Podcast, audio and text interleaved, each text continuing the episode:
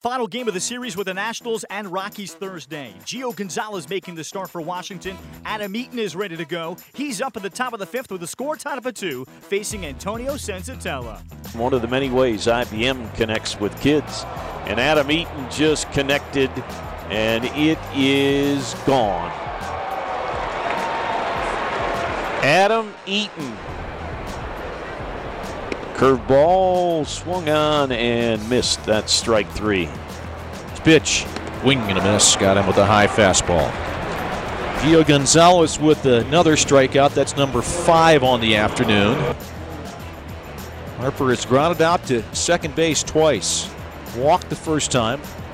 The pitch, ground ball to first. Grab by Reynolds. Throw home. He throws the ball away into the dugout. It's error on Reynolds at first base, and the runner at third, Eaton, was not even breaking. He was staying at third. Reynolds threw the ball away. Run scores. Harper's at second base. Lyles with a sign. Lyles delivers to Harper and hits it well to right. Way back there, and forget about this one. Back wall of the Rockies bullpen. A 3-run hammer shot by Bryce Harper. 3 more runs score. 14-2 Washington. Oh my. They have, with their big foursome, Turner, Harper, Zimmerman, and Murphy, driven in 43 runs on this road trip. The Rockies look to hit the reset button after a 16-5 loss on Thursday to Washington. Here's the reaction from manager Bud Black. You know, it all is not good, but you know, Carlos had a tough go of it, and then once the pitcher walked, that sort of set the stage for the extreme add-on. But you know, we just couldn't solve, you know, that inning in a number of ways. You know, they just kept going. They found holes. You know, obviously they're on a great streak where, you know, the ground balls are going through. You know, they're hitting balls over the fence. They're having good at bats. It's sort of the contagious theory that sort of happened, I think, in general this series for the Nationals. And then on the flip side, you're going to Arizona now playing for first place. I mean, this is the first time that you might need to wash off a loss. What is the? Do you feel good about the team? Yeah, I think our guys from knowing them just in a short period of time, we do a pretty good job of, you know, turning the page, good or bad. I think that's something I think is characteristic of these players and our team. So that's a good thing, because we definitely need to watch this one off. But Charlie found himself on base a couple times today. What do you see from him? You know, Charlie's having good at-bats. That's the thing. I think I mentioned it the other day to somebody. You know, what impressed me about Charlie is, you know, he never gives up an at-bat, you know, regardless of the situation. I think it's the same at-bat if the game is in the first inning, just starting. If the game is in the 9th inning and it's 1-1, or a game like today where it's, you know, a little bit of out of reach. He gives you a quality at-bat, you know, every time he goes to the plate. And that's a great characteristic to have as a player, where, you know, you keep playing and you play with a high degree of focus and intensity. He does it on defense and he does it at the plate. So that's a tremendous quality. It's great. Tony's great.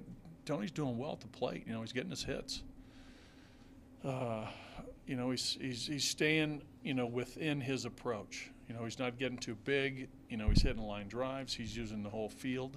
So, you know, that was, you know, another solid at-bat for Tony.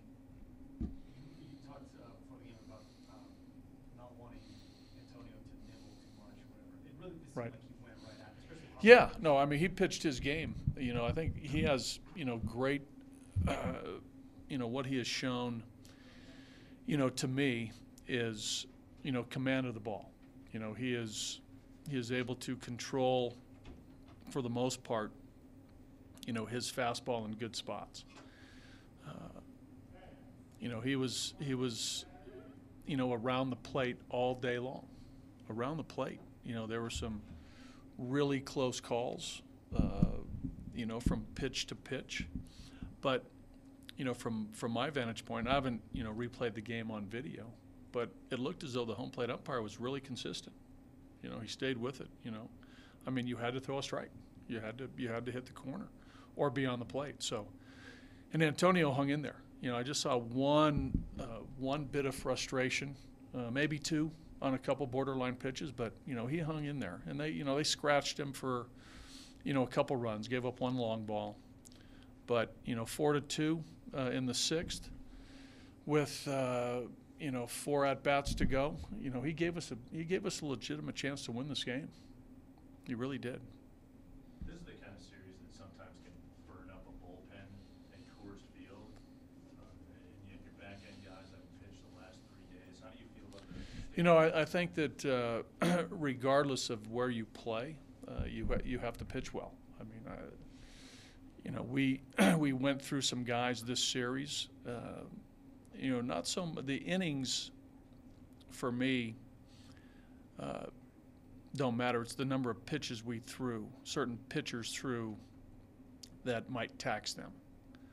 There was high pitch counts, and that's a little bit of concern. So, you know, we'll keep an eye on it. We'll keep an eye on these guys' arms, but it's not so much the, you know, the innings that they log. It's the amount of pitches that were thrown in each inning by a couple of different pitchers that I think, you know, will cause us to pause and see where we are in our bullpen. But again, I think, you know, we'll be all right. We keep 8 guys for you know, a couple different reasons. So we'll see how, you know, they are tomorrow when they get to the ballpark and go through their routine to be ready to play the Diamondbacks and see if they'll be ready to, you know, take them out. Colorado goes to Arizona Friday with Kyle Freeland making the start.